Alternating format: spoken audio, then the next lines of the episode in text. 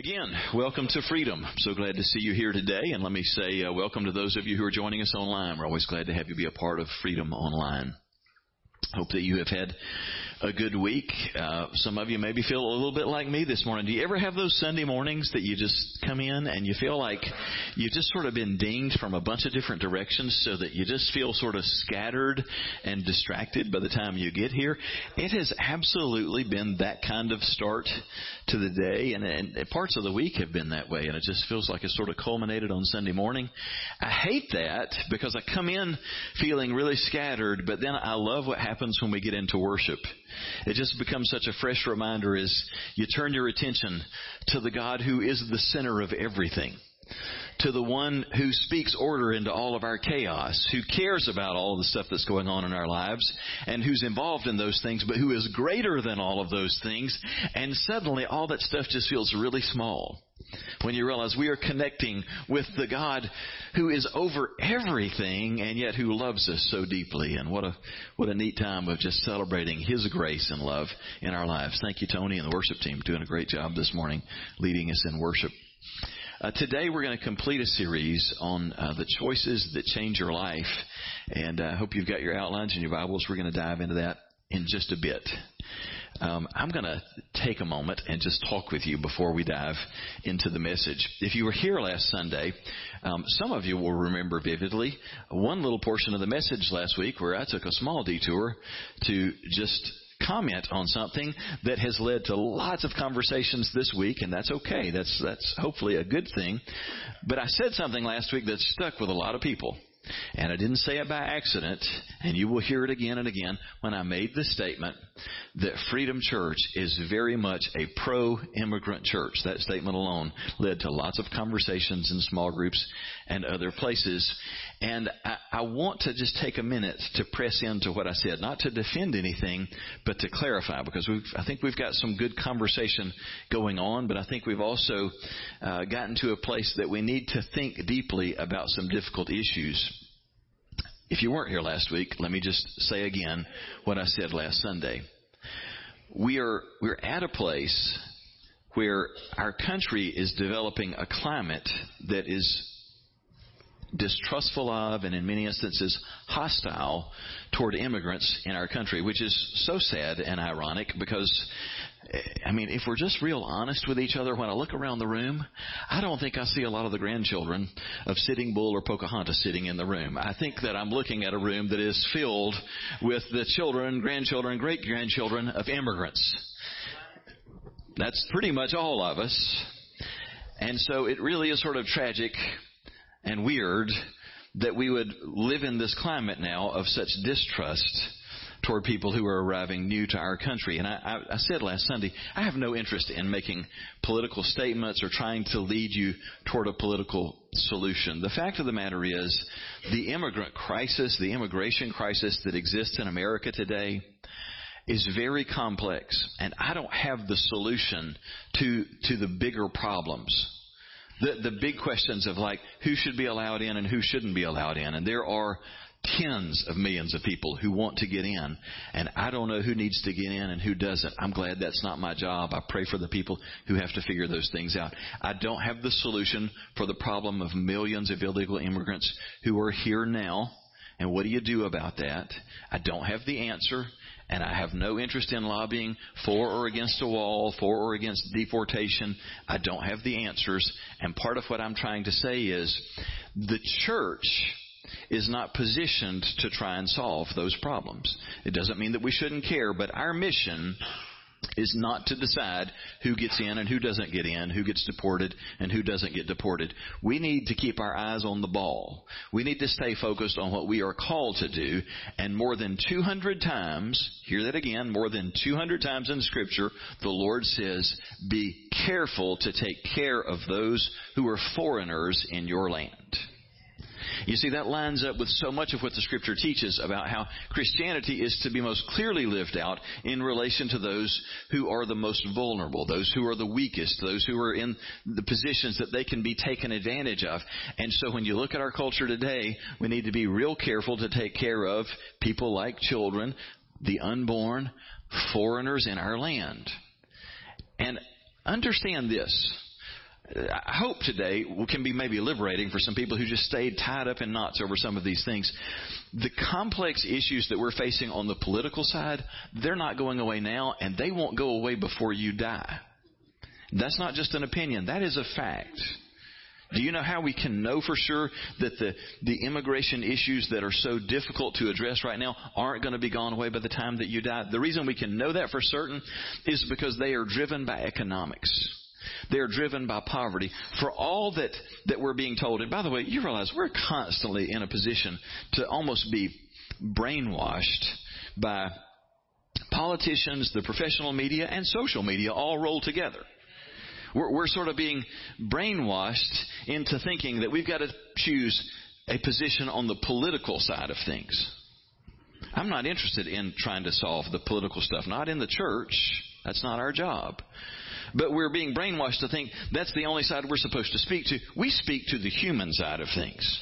The fact that these are human beings that, that Jesus cares about and died for and that we're to care for. But, but we're positioned to think that we need to choose one pole or the other either open the floodgates and let everybody in and, and call everybody a citizen or go to the other pole and run all those foreigners out and, and lock the doors and build the walls and keep them all out as if those are the only two solutions. And can we just all agree neither of those are solutions? Neither of those ideas works. They're not going to. Don't, don't get sucked into believing that we need to choose one of those positions. We don't need to choose one of those positions. That's, that's not our job. We need to stay focused on our calling as the church. You, if you can figure out a solution, good luck to you. But the truth of the matter is, you, you won't. You, it doesn't mean that we can't have leaders who make some good decisions, but we won't solve this problem because it is poverty that drives this issue. Yes, a small percentage of the people in play are criminal elements, but that's not what this conversation is about. If it were, we'd be far more worried about the Canadian border, which nobody wants to talk about. There's more illegal drugs coming across the Canadian border than any other, and nobody's wanting to build a wall there. Nobody's wanting to talk about that border. Those people look more like us, and so we don't worry about them. Now we're really getting where it's uncomfortable. Mm-hmm. This is this is more of what drives it. Economics is what's driving this. America is a land of prosperity and opportunity, and because so many people in so many other lands do not have access to what we have access to for the rest of your life, people will be clamoring to get here. And you can't stop the fact that people want to escape abject poverty and all of the suffering that comes with that. They want the open doors of opportunity that they find in the U.S. That's not going away. You know, Jesus in the week that he was betrayed, he had this dinner that we read about in all four of the Gospels. And in the course of that evening, Mary took the most expensive thing that she had, the alabaster jar of, of perfume, worth a year's wages. Think about how valuable that was. The most valuable thing in her house. And she poured it all on Jesus, all of this incredibly expensive perfume. And there was immediate pushback.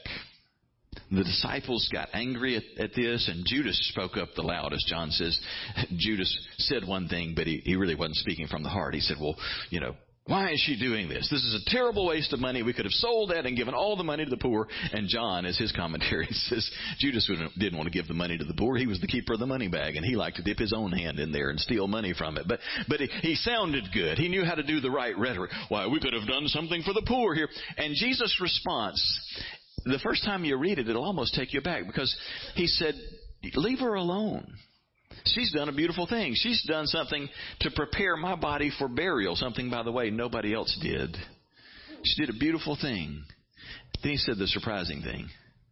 He said, The poor you're going to have with you always. He didn't say you shouldn't care. He didn't say you shouldn't do things to try and alleviate the suffering of the poor. We absolutely should do those things. But it just pointed out a reality we've got to come to understand poverty and inequality are always going to be with us, and that drives the problems, so many of the problems that we have today. It's what drives the immigration problem. And in the face of all of this, there's not going to be an easy solution. We're not going to eliminate all poverty. We're not going to eliminate the immigration problem.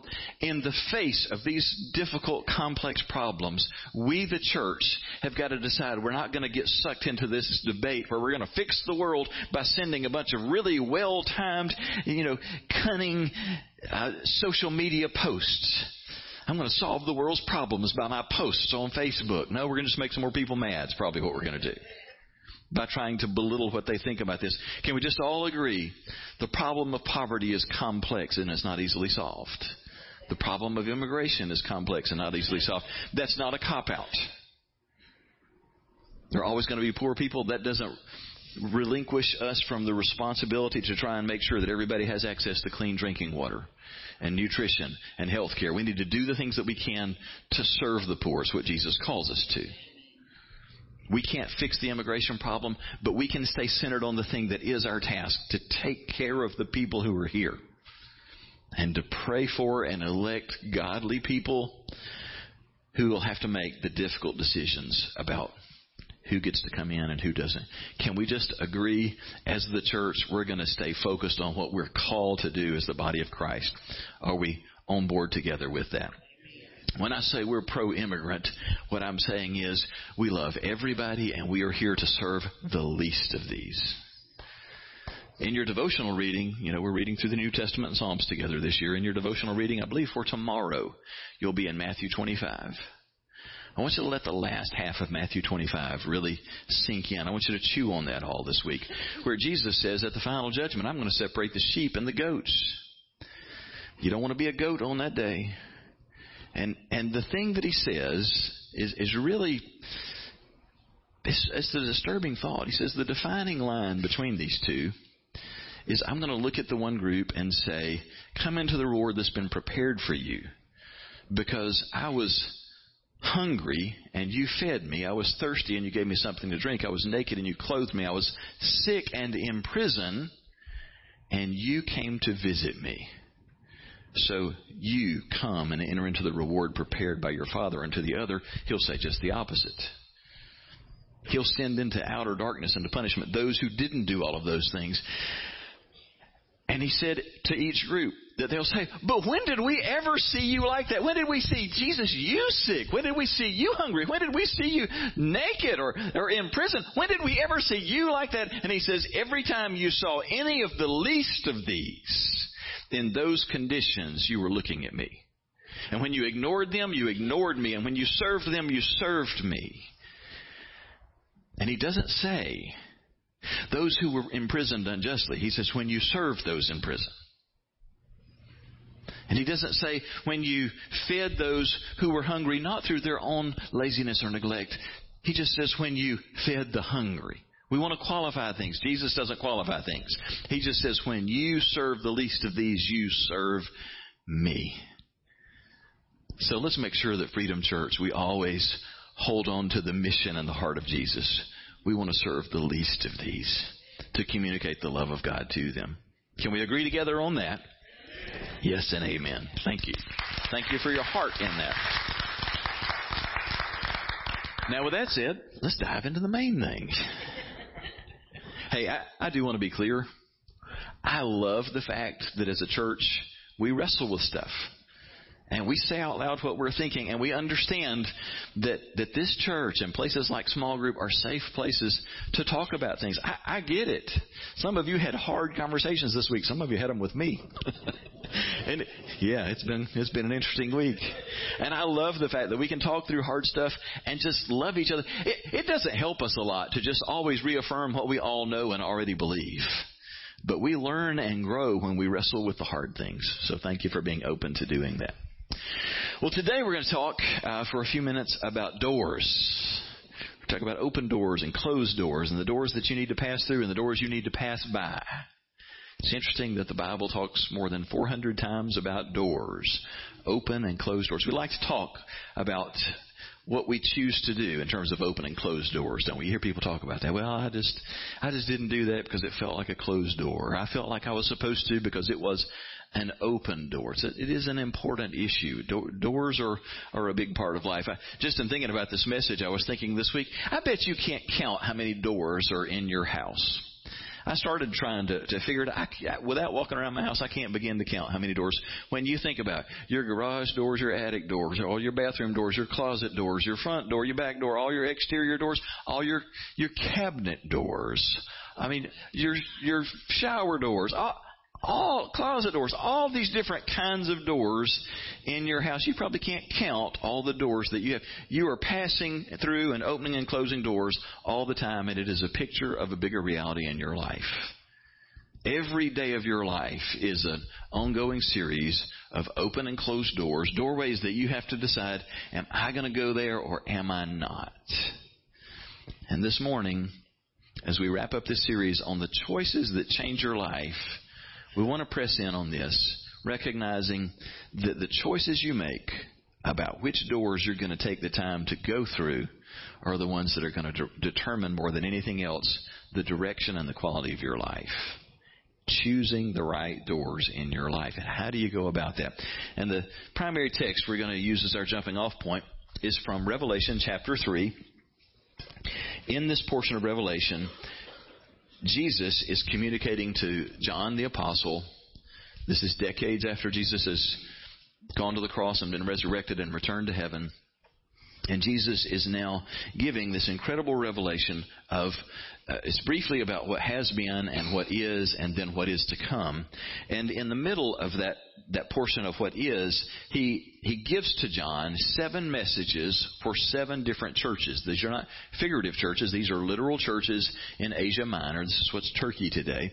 And he gives a very specific word, sometimes encouragement, sometimes correction or rebuke. And to one of those particular churches, the church in Philadelphia, not in Pennsylvania, but in Turkey, he's, he gives this message to the church church in Philadelphia. This is what the one who is holy and true, who holds the key of David says. Don't get hung up on the key of David. It's just a reference back to Isaiah 22, 22, and it's, it's a reference to just the authority that God has when he speaks into a situation, that it is with full authority to do what he does. When he opens a door, no one can close it. That's good news. And when he closes it, no one can open it.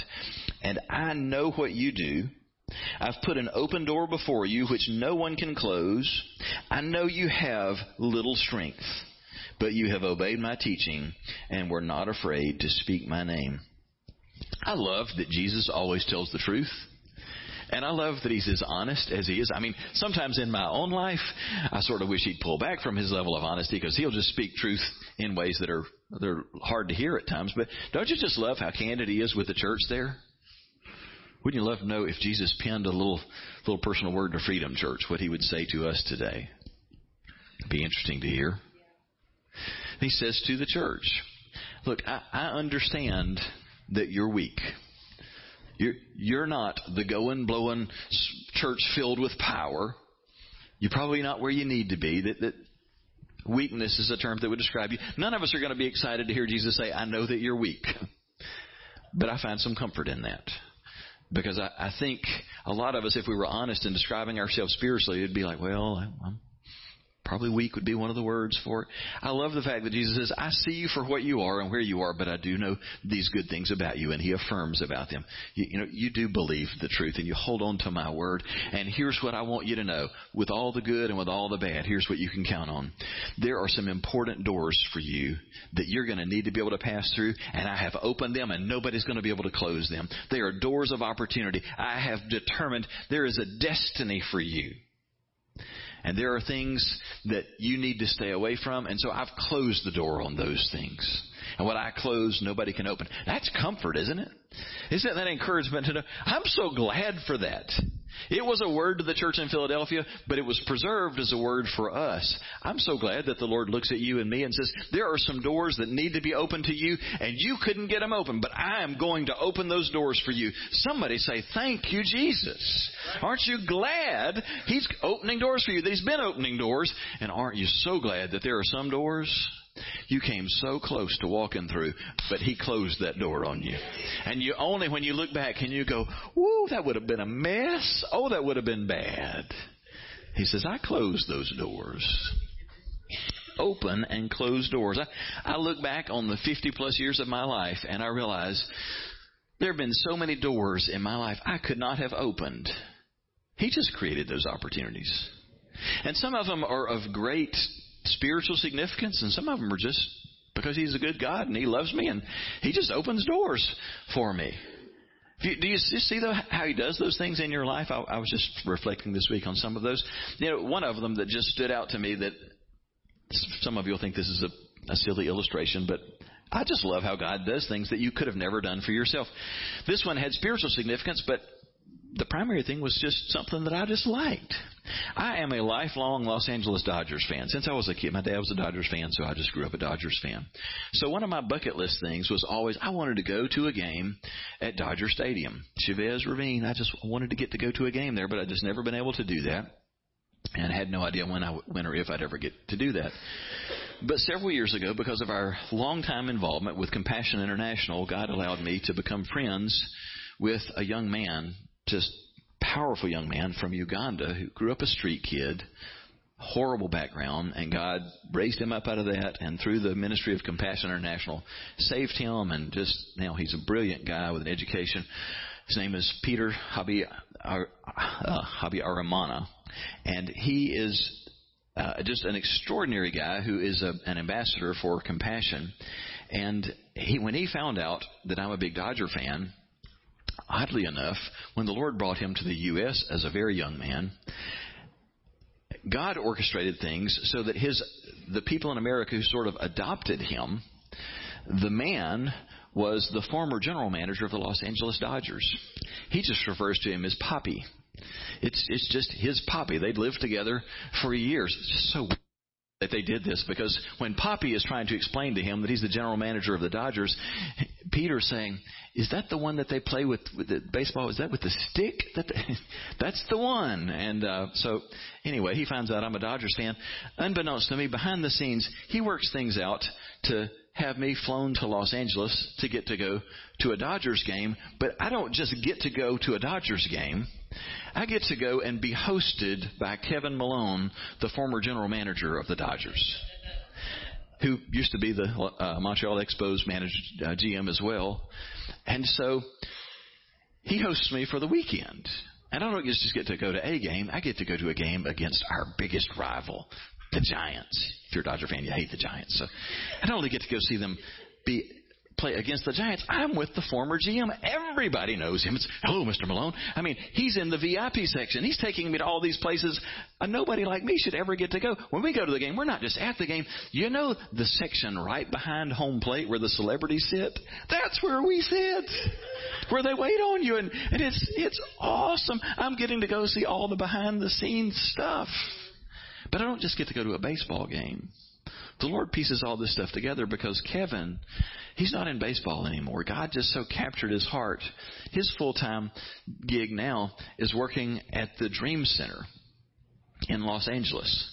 It's the ministry of a church there that has bought a, a gigantic hospital complex. They bought the whole thing 13 floors and have turned it into all these wonderful ministries, housing people who are homeless, taking care of people from every kind of difficult situation of life and in need of recovery, just doing phenomenal ministry. And so he takes me to the heart of this and introduces me to all these people and lets me see these ministries. How on earth does a nobody from South Alabama wind up in Los Angeles being taken around by a guy who helps to run this huge ministry. That is a big picture of the ministry that we were able to start here, the Hope Center, trying to just provide for the needs of, of people who are desperately in need. I could have never made those kinds of things happen. I didn't have a plan for any of that. God just opens doors. He's been doing this in your life, whether you recognized it for what it is or not. Well, there are some things we need to know about how God opens doors and which doors to pass through and which ones to pass. So if you want to follow along in your outline, I want to just point out to you seven things from the scriptures that you need to know about the doors in your life if you're going to pick the right ones to pass through. Some of these simple, some requiring a little more thought. The first one is this, just very simply to understand that every door is a decision. Doors are just metaphors for the choices that we make in life. And you learn pretty early on that there are some doors that you do not need to pass through, don't you? Every door is a choice. Secondly, my destiny will be shaped by which doors I walk past and which doors I walk through. As I said, most of your future is going to be determined by the doors that you choose, and the trick is knowing which ones to go through because every door that you go through, it's going to cost you some time, some energy, or some money or maybe some of all of the above. So you can't just embrace every door of opportunity that's put in front of you. How many of you, this, here's audience participation time by show of hands, how many of you would say, there have been some doors that I walked through in life that when I look back I realize I never should have gone through that door? A lot of hands in the air. Uh, for those of you who didn't raise your hand, how many of you ever lied in church before? Every, everybody who didn't raise your hand the first time. We all have. We've all walked through doors that we shouldn't have. And the, the tricky thing is, sometimes you just you make a choice and then you realize, oh, I shouldn't have done that, and you and you just undo it and you move on. But there are some doors that you walk through that you shouldn't have, and it takes a long time to overcome that, doesn't it? I mean, some of them you'll spend months or years just getting back on course because you made the wrong choice. You went down a path you weren't supposed to take. This is an important issue. It's as heavy as the words of Deuteronomy 30:15 where the Lord says, "Today I'm giving you a choice. You can choose life and success or death and disaster. It's your choice." But how do you choose? How are you going to go about those choices? How do you know the right doors? Several days ago, I was flipping through the channels on TV and uh, I saw something that I didn't know was still on. It was something from my childhood. How many of you remember Let's Make a Deal? Monty Hall. Do you remember that? Door number one, door number two, door number three. Which one are you going to choose? They're still making that. Monty Hall's probably long since dead. I don't know, but he's not the one doing that show anymore. But uh, same deal. I, I had to pause for about two minutes and watch it because it was when I just happened to flip by. They were at that moment. Which one are you going to choose? You've got three doors, and the guy's going, "Oh, I always knew." My friend and I said if we got on the show, we'd take door one or three, never take door two. It's got to be one or three, one or three. I picked door three. So you got to stop at that point. I'm like, okay, what's behind door number three? And so, well, first let's see what you didn't choose behind door number one. A new car, and it's a fabulous car. It's like, oh man, you you lost big time. I don't know what's in door number three, but if a car was behind door number one, you were a loser. Sure enough, they get down the line. And behind door number three, here's two tickets to a play. and it was it was not a grand play, you know. It was just that was the Bobo prize. And, and you know that's the end of the story for that guy. And I just thought that's I think that's a picture of how a lot of us do life. That we just have these different opportunities put in front of us, and it just feels like it's just a game of chance. It's a crapshoot. Ah, I think I'll choose this door. Well, sometimes you hit it, and sometimes you miss it. But is that the best you can hope for? Because I want to tell you, in life, with some of the choices we've got to make, you can't afford to leave it to chance. You can't just randomly say, well, I think I'll give this a try for a while and hope for the best. If that's all you're going to do, life is going to be painful and only marginally fruitful if you're just leaving it to chance, just blindly guessing. So how do you choose the right doors to pass through? Well, there's a key word in how you do that, and that word is discernment. We must learn to use discernment to know which doors to walk through. Paul said in Philippians 1, this is my prayer for you, that your love will keep growing more and more with knowledge and greater discernment so that you'll be able to make the right choices. How do you make the right choices? Well, he says three things have got to grow love, knowledge, and discernment. And by the way, the first two lead to the third. The more you learn to love God, other people, and yourself, the better choices you're going to make. The more you press into a love relationship with God and out of that learn to really love and care about the people around you and actually learn to love yourself appropriately in that, the better choices you're going to make. He says, growing in love and growing in knowledge. Knowledge of what? Well, knowledge about what God cares about and about the kingdom and how the world is supposed to work. You realize that there are just a lot of decisions that we make poorly when we're younger because we just didn't know. We just didn't know how things work. Did you ever just make some bad relationship choices early on in life because you just didn't know how relationships work? Guys, you just, you made decisions because you thought a woman thinks like a man and you were so wrong. Because they don't think like a man. And only with some growth in knowledge can you make discerning choices. You got to grow in, in love, grow in knowledge to grow in discernment. As your pastor, I'll just tell you, I love you and I don't want to see you wasting your time, effort, energy, your life on the wrong stuff. I want you to grow in discernment. And I say this without any judgment, purely out of compassion. Some of us need to take a hard look in the mirror and realize we have not been strong in the area of discernment. And there's nothing, there's no place, I guess, that screams that more loudly than when we demonstrate through our relationship choices that we have poor discernment or no discernment. And if we just get real honest with ourselves and with one another, the truth of the matter is, based on track record, some of us would have to say, my picker is broken. My chooser is torn up and needs to go to the shop because I pick the wrong people. I choose the wrong people to love. I choose the wrong people to trust. I choose the wrong people to be my closest friends. And I just get burned again and again and again. And, and some, if we're honest, some of you in the room, some of you watching and listening online, it's easy to defend where you've been because your heart is tender and you always see the best in others and, and you're always picking out good qualities in people that everybody else seems to look down on and judge and you can see the good in them and that's a wonderful godly characteristic. But you've translated from seeing the best in others to giving your heart to others that you shouldn't have given your heart to because you didn't practice discernment. And one of the healthiest things that some of us could do today is to just take an honest look at our track record and realize I'm one of those folks that doesn't have good discernment. Got a broken picker. Because this relationship, oh, it ended badly, and this one was a disaster, and this one left me in pain for a long, long time. And the one common denominator in all of these, the only common denominator is me. There's something going on with me. I'm not using good discernment. What do you do if that's the case? We can say we could spend the rest of our time talking about what it takes to exercise good discernment.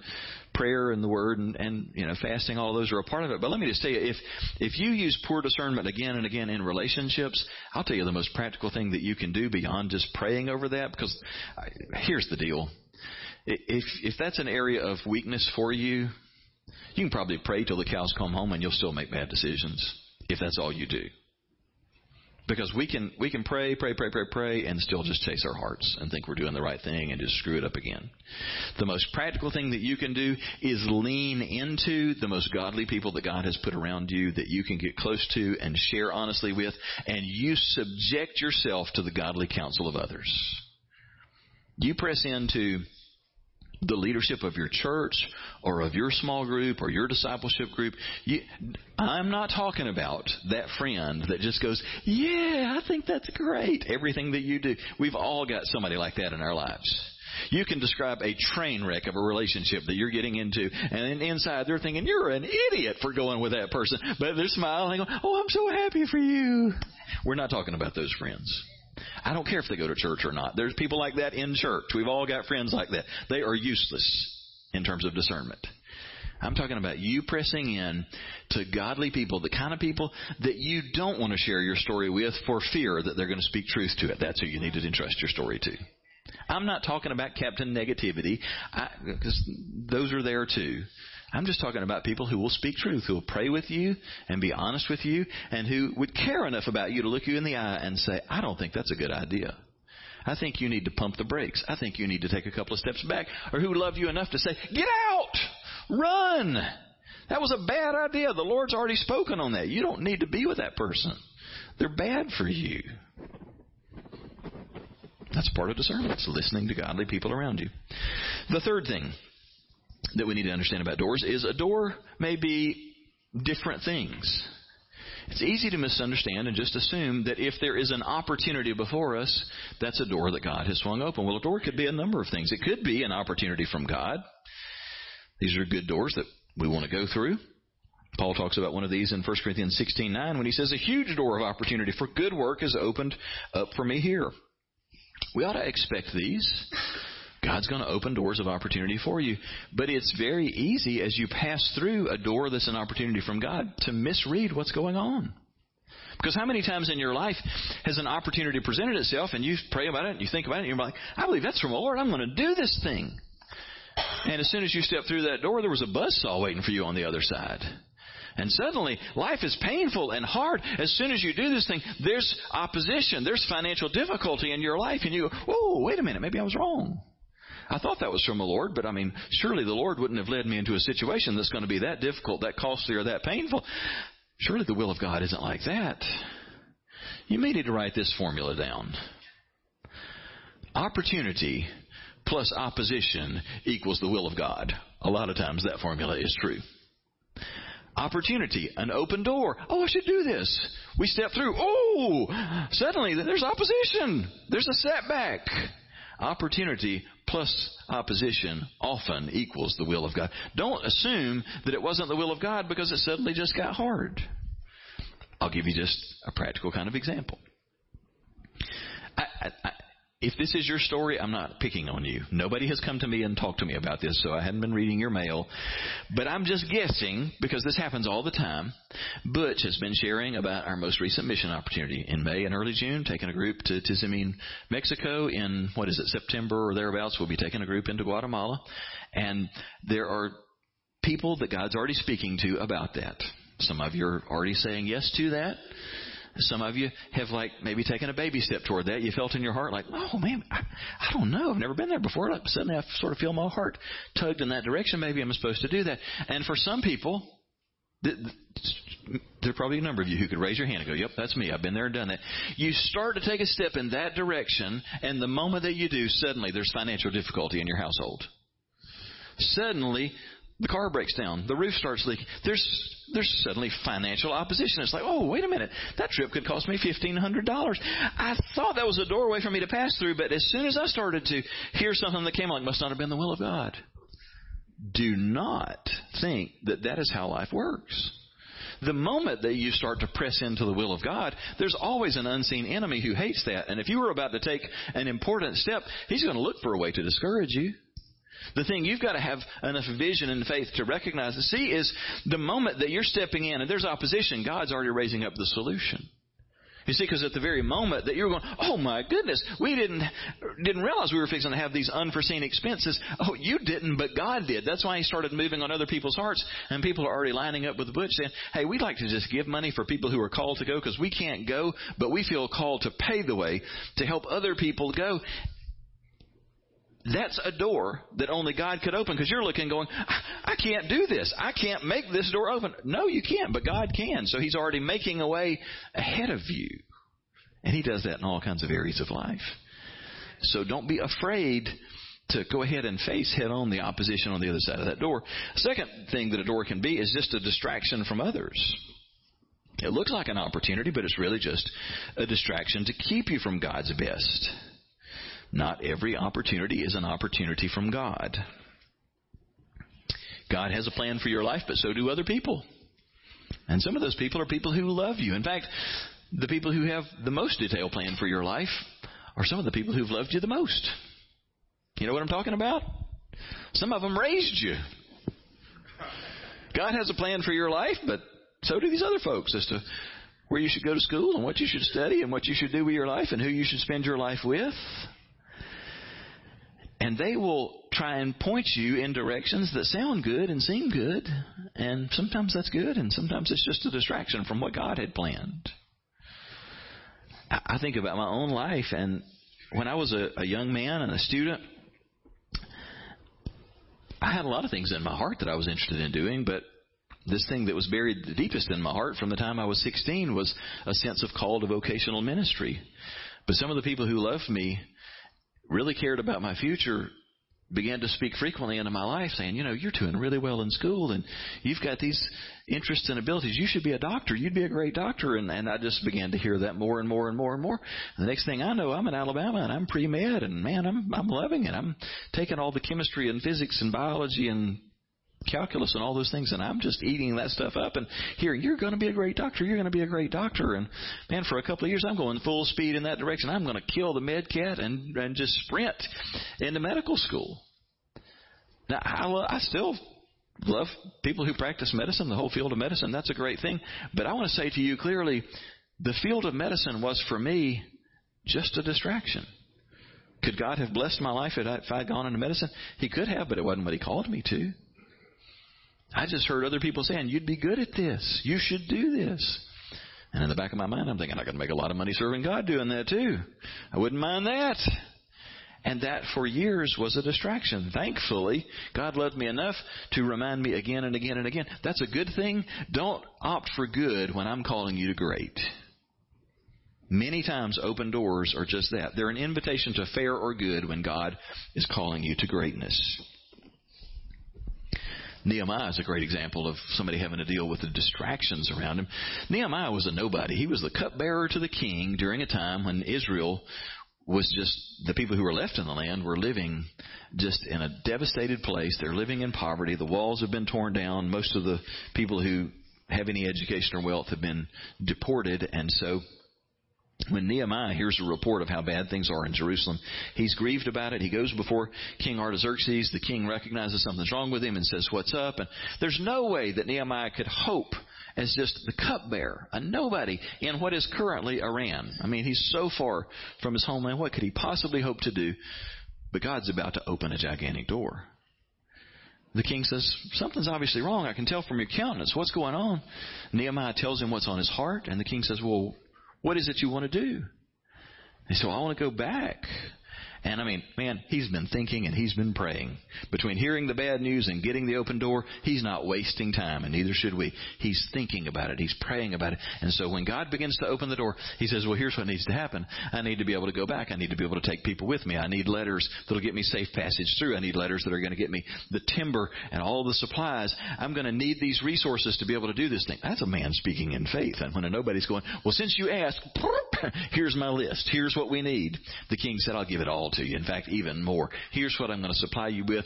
Now go. And so he goes with all this favor, God kicking doors open. And he gets there, and immediately when he arrives, what happens? If you know the story of Nehemiah. Page after page after page, it's all the opposition.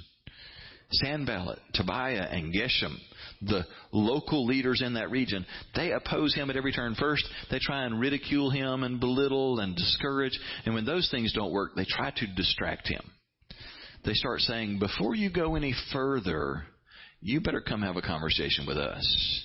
You really, really need to talk with us. They're trying to just get him sidetracked and distracted. Nehemiah says in Nehemiah 6 3, I replied by sending this message to them I'm engaged in a great work, so I can't come. Why should I stop working to come and meet you? There are people in your path. There will be people in your life and they're inviting you, come with me. Come out with me. Come be with me. And they are nothing but a distraction. And you've been called to a great work. You've been called to a great destiny. And it is critical for you to recognize the ones who are only there as a distraction. Just because she's pretty doesn't mean she's sent by God. Just because he's built like an Adonis doesn't mean he's God's man for you. You are nothing but a distraction. So let me ask you Has someone or something become a distraction in your life from something important that you knew in the past God called you to? And now you look back and realize, I, am not on track with this thing that I felt so strongly about. Who or what has distracted you? A third and final thing that a door may be is just a trap from Satan.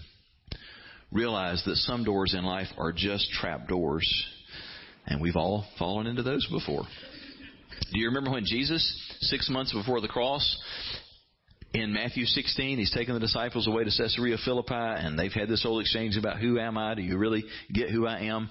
And then for the first time, and from that point forward, he's going to tell them plainly, we are going to Jerusalem, and here's exactly what's going to happen. I mean, he's explaining in detail, and the first time he spells that out, Peter, his closest lieutenant in this whole little entourage that he has is going, whoa, whoa, whoa, time out. Let's talk. We got to have a conversation. I don't know where that came from, but that is not the plan. This whole thing of arrest and torture and trials and crucifixion. I don't know where you came up with that, Jesus. Maybe you had some bad pizza or something and you're just, you had a rough night, didn't sleep well, but that is not the plan. And Jesus looked him squarely in the eyes and said, You get behind me, Satan, because you do not have in mind the things of God. You are, you are looking at this from a purely worldly perspective. That's a trap for, for us in a lot of situations when we look at circumstances from a purely worldly human perspective. instead of saying, could it be that the God who sees everything has a bigger picture plan than what I'm seeing? There are opportunities, open doors that are not from God. From God's perspective, they're an opportunity for you to learn some discernment, to learn to listen, and to learn to just say no and pass on by. A door can be an opportunity from God, a distraction from others, or a trap from Satan. Then the, the fourth thing that we need to know about uh, doors of opportunity is if an open door is from God, it will not contradict God's word. Do you realize that God has already closed a bunch of doors in your life before you ever get to them? And He closed them through His Word? He just already said, nope, not for you. It's not allowed. It's not okay. As a follower of Jesus, you don't get to do that. You do not get to pass through that doorway. Now, we are so intelligent. We're so enlightened today that some of us come to the conclusion, well, you know, the scriptures are very old. And people's perspectives have changed, and now we understand so much more. And there were some things that back then they thought were not okay, that now we've just realized we need to be more open minded and embrace those things. And to that, I wanted to say hogwash. It's not like the Lord had not fully evolved back in that day. He didn't understand, but now he just, are you kidding me? The truth of the matter is exactly what the word says, what Jesus said in Matthew 24. Heaven and earth will pass away, but my words will never pass away. What I'm telling you is eternal truth. It was true in eternity past. It was true 2,000 years ago. It's true in 2019. And it will be true forevermore. And when he says no, we don't get to negotiate him to a new position. And there's no place that we stand at greater risk of violating this than in relationships. And probably the biggest trapdoor out there for us. I'll pick on us married people today. The the biggest trapdoor is when you're a married man or a married woman and you're just in a dry season in your marriage, neither of you's been watering the garden. You just you're not feeling close. But at work, there's somebody of the opposite sex and they are just so understanding. They're just so thoughtful. They really get you. And the further you go along, you just begin to sense, I think God's closing one door and opening another. This is just God's way of showing me a new path that He has for me. Don't you buy that garbage. That is not the voice of the Lord. And most married people, most of us will face circumstances like that somewhere along the way. It may not be at work. It could be at church. I mean, it could be anywhere. But we want to start comparing the relationship that we have with somebody who lives the totality of their life around us. We see their good, their bad, their worst days, and we want to compare the whole of their life to the tiny little window that we get of somebody else that we see on the job or we see at church. I want to tell you that is a comparison we don't get to make. That's like comparing tangerines and submarines. They sound alike, but they aren't. You just don't get to compare them. Everybody can clean up their life for this little window that I'm going to give you in public. See, I mean, you have one perception of me if all you know of me is on Sunday morning. I've ironed my clothes, I've brushed my teeth, I've, you know, I've tried to fix myself up for you. Jackie's got an altogether different perception of me. She saw me at six o'clock this morning. It's not a pretty picture. She sees me when I'm not at my best. She sees the totality of my life. You don't get to compare those two things. And regardless of what we would think when we compare those things, God's already spoken on this issue. God isn't leading you to something that's going to contradict His Word. He's closed that door. Thank you, Jesus, for closing some doors. Are you with me, church? We're trying to make sure we miss out on some of the doors that'll get us way off track. Number five, sometimes God shuts a door for my protection. Right in line with that same thought. And some of you are here today because you needed this truth.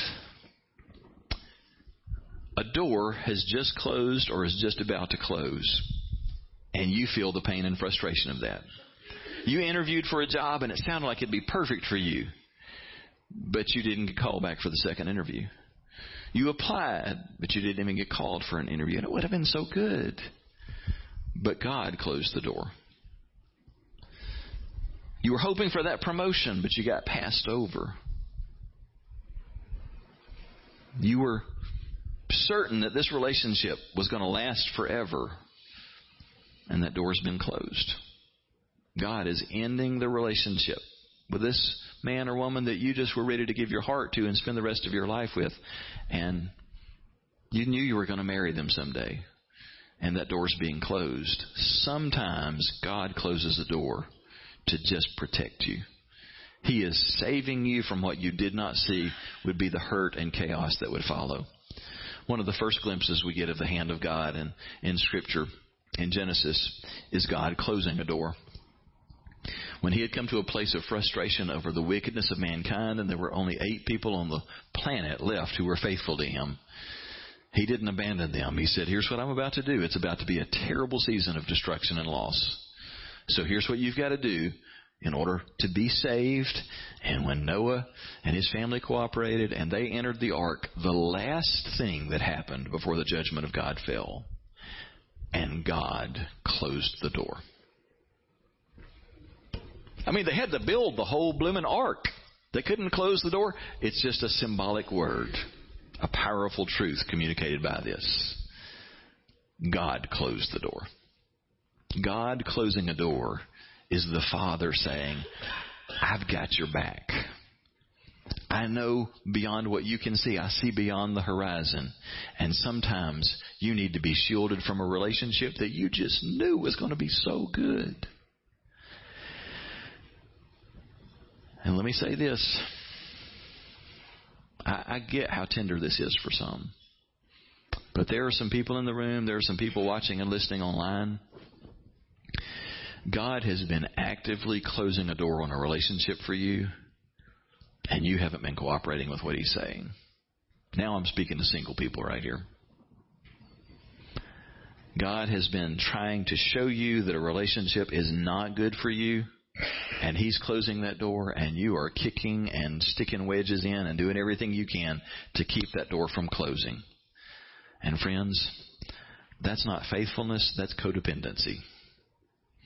When we've just got to hold on to this relationship because we see the best and we can make it work. God, because He loves you, is closing a door. Recognize the hand of God for what it is when He closes the door and stop fighting against that. When God ends a relationship, it is because He loves you. In faith, embrace that and just say, hey, if He's pulling this away, it's because He's something, got something greater planned. I'll hold on for that. A sixth truth is this God will open doors for me if I open doors for others. I mean, how many of you want to know God's opening doors for you? About six of us. Punch your neighbor and wake them up. We do want God to open doors for us. If you want God opening doors for you, open doors for others. It's just the, the golden rule put into practice. You do for others what you want others to do for you. The things that you do for others, God wants to do in your life. Proverbs 11:25 is a good illustration of that. Anyone who generously blesses others will be generously blessed, and when you refresh others, you will be refreshed yourself. You know, there are a few things in life, if we just get really practical, there are a few things that will close doors more than poverty. It does. People who live in poverty, typically, the doors of access to things like health care and proper housing and proper nutrition. I mean, just so many things. The opportunity to ever have access to a good job or a different way of life. Doors are just closed because poverty keeps them there. I mean, you do understand, don't you, that the vast majority of people who are impoverished in the world, it's not because of bad choices. It's not because that they just didn't work hard enough or didn't get a good education. They were born into a situation where there weren't any alternatives. They are in systematic poverty. Doors are closed to them. But when you help people in ways that lift them out of that. You open doors of opportunity for them. And the word is clear about this again and again. Paul wrote to the Corinthian church about this. He says, God just loves to generously resource, lavish blessings on those who will just share that with others and bless them. You're opening doors of opportunity in other people's lives, and the Lord just says, I'll just keep refilling your tank as long as you do that. When you're not trying to just become a fat cat, but you're opening doors of opportunity in other lives, God just will continue to resource you in that. That's what He's saying. Those who generously bless others will be generously blessed. So be generous with your money, be generous with your time, with your praise, with your encouragement. Those who are generous with others, God will be generous to them and open doors of opportunity for them.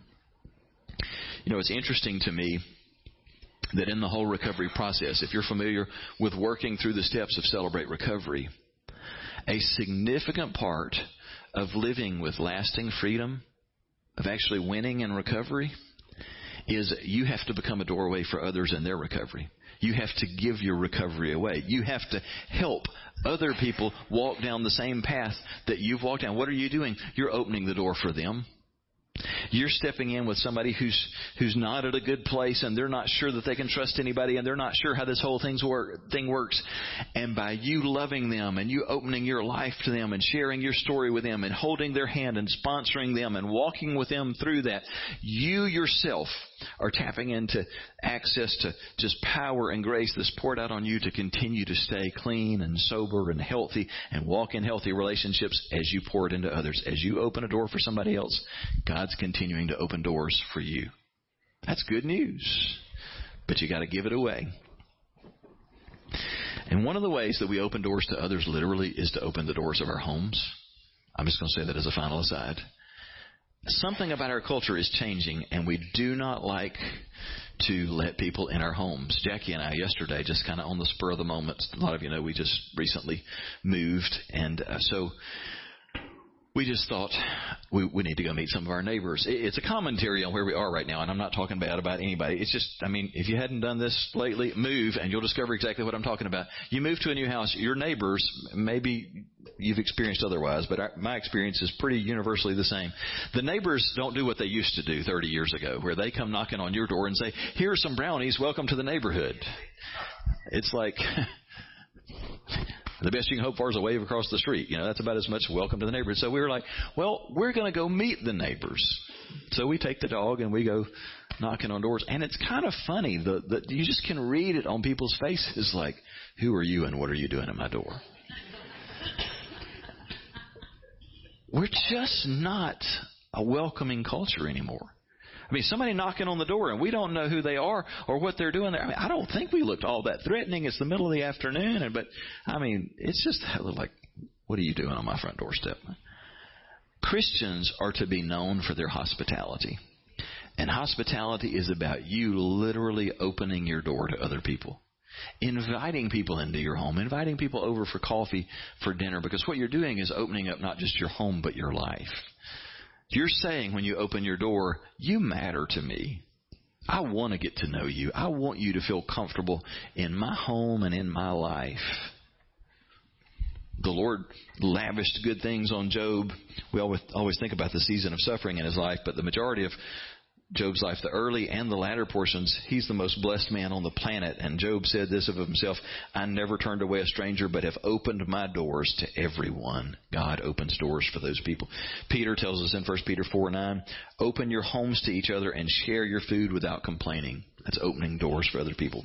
The final thing I'll say today is this it's important to know as we talk about open doors that sometimes God cracks a door for me to give me a glimpse of my future long before I'm ready to walk through it.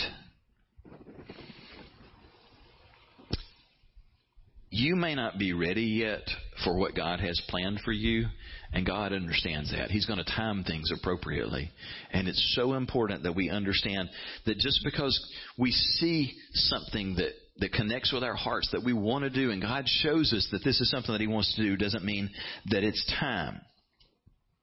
A lot of times God's giving us a glimpse of what's coming on out there a ways because He wants to keep us moving. He wants to keep us committed. He wants to keep us hopeful and encouraged. It's important for you to know God has a destiny for you and that you're the only person who can destroy that destiny. Somebody may need to write that down just to stay encouraged. God has a destiny for you And you are the only person who can destroy that destiny. Somebody else is not going to get to rob you of your destiny. You are the only person who could close those doors of opportunity that God's going to provide. But be careful that you don't miss that because when God shows you what's ahead, you run past the other two steps and you miss out on God's way and God's timing. Remember this. I talked about it a couple of weeks ago. God's big plans for your life have always got three parts. There's the what. What is it that God wants to do? He'll crack the door and show you at different seasons of your life. And inside we're going, woohoo, go Jesus. I like that plan. Because a lot of times He's showing us something that our hearts have longed for. One day, I'm going to bring somebody in your life. You're going to get married, or you're going to have kids, or you're going to do a career that looks like this, or you're going to do this in ministry. And our hearts go, Yeah, I'm ready for that today. And Jesus goes, Not so much, but there is going to be a day. And I want you to just have a glimpse of that. We get the what, but don't forget there are two other parts. The second part is the how. We start scheming and we're going to figure out how I can make that happen. I can get in a relationship. I can make a baby. I can make this happen. No, God has a how. And even beyond the how is the third question, and that is the when. Just because God shows it to you today doesn't mean you already know how to get there or that today is the day to start running there. You've got to wait on God's timing. You can do the right thing at the wrong time and you'll fail miserably. I close with the words of Habakkuk, Habakkuk 2 3. The Lord says, But these things that I plan won't happen right away. Slowly, steadily, surely the time approaches when the vision will be fulfilled. What is the vision? It's that glimpse that God has given you of what He's planning. If it seems slow, don't despair, for these things will surely come to pass. Just be patient. They will not be overdue a single day. That's good news, isn't it? Not going to be late by a day. But now, for some of us who feel like God, eh, His plan just isn't working for me. He somehow I've either gotten off the map or He's forgotten about me. His plan isn't working because there were things that He put in my heart, and I chased hard after them, and they just all blew up like a bomb. Let me just tell you what may have happened. We may have gotten the right what from God, and we may have just run right past Him to try and make those things happen. Usually, when it blew up, it's because I didn't do it how God said to do it or wait for His timing to bring those things to pass. Sometimes I kicked open doors that God hasn't opened yet. Now, let me ask you, where are you right now? Are you at a place that, based on your track record, you need to press in for some help in terms of learning discernment? Are there some doors of opportunity that God's been swinging open for you that you need to just step out in faith and in spite of the opposition, you need to say, yes, I'm doing this, even if it costs me something. It's going to cost you something. Is there a door that God's been trying to close in your life and you've just been pushing back and resisting and trying to hang on that you just need to go, you know what? I believe that God's always got the best planned and I'm going to let go and trust Him. He's closing that door. Would you join me as we together turn to Him in prayer right now? Let's bow. God, you are good and your plan is always best. And we realize that when our lives get tangled up and messed up, that it is not because of a failing on your part. We get mixed up. Sometimes we just resist your plan. Sometimes we think we're following you and we've run ahead of you or we've just missed you. Thank you that you don't give up on us. Thank you that you don't turn your back on us. And so here we are. Good and bad decisions in our past heart's longing to be right with you, but maybe not sure how we go forward from here. And we just ask you now for wisdom, for discernment, for grace to know where we go from here. I pray that today you would just, for people in the room, people watching and listening online, that you would just pour out a double portion of discernment and vision to see the direction that you've called us to. Where you're closing doors on opportunities and relationships, just make that clear. Speak to hearts and make that known. Where you're calling us in faith to step through new doors of opportunity, make that clear to us today. Where you're calling us to press in and learn to listen to the counsel of others, point us toward the right people that we need to reach out to. Above all, help us to press into you, Lord Jesus. We need you today. We look to you and we pray these things, Jesus, in your name. Amen. Hi. Thanks so much for taking time to tune in and listen to the message today through Freedom Online. Uh, we would love to, the opportunity to meet you personally anytime that you're in our area. But if today you heard something that really connected or that maybe you've got questions about, you'd like to talk with somebody or have someone pray with you, we'd love to hear back from you. You can reach us in a couple of different ways. You'll find on the website a contacts link. You can contact me or any member of our leadership directly, or you can call us at the number that you see on the website or at the bottom of the screen now. Thanks again for tuning in, and we hope that you have a great week.